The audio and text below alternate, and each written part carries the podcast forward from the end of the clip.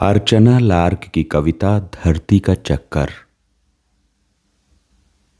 धरती का एक चक्कर लगाकर लौटी हूँ। एक कोने से दूसरे कोने तक बीच के रास्ते छवियाँ साथ चलती रही हैं। एक कपड़े का घर ओस से भीगा हुआ। बच्चे जन्म और मृत्यु के बीच हैं।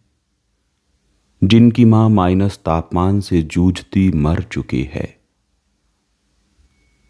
घास फूस कपड़े के कई घर किसी और के सुपुर्द हो चुके हैं।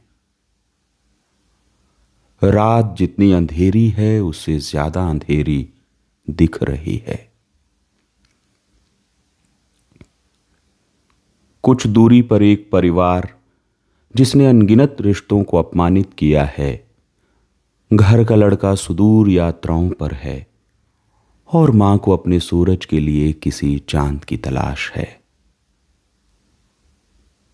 थोड़ी दूर खड़ी एक बस में भगदड़ मची है। एक लड़की जो निर्वस्त्र कर दी गई है। सड़क पर पीठ के बल पड़ी हुई बेहोश है। एकाएक सारी दुनिया नंगी हो गई है। धरती का एक चक्कर लगाकर लौट आई हूँ। एक लड़की ने प्रेम की दुनिया बसाने की खातिर एक प्रस्ताव रखा है।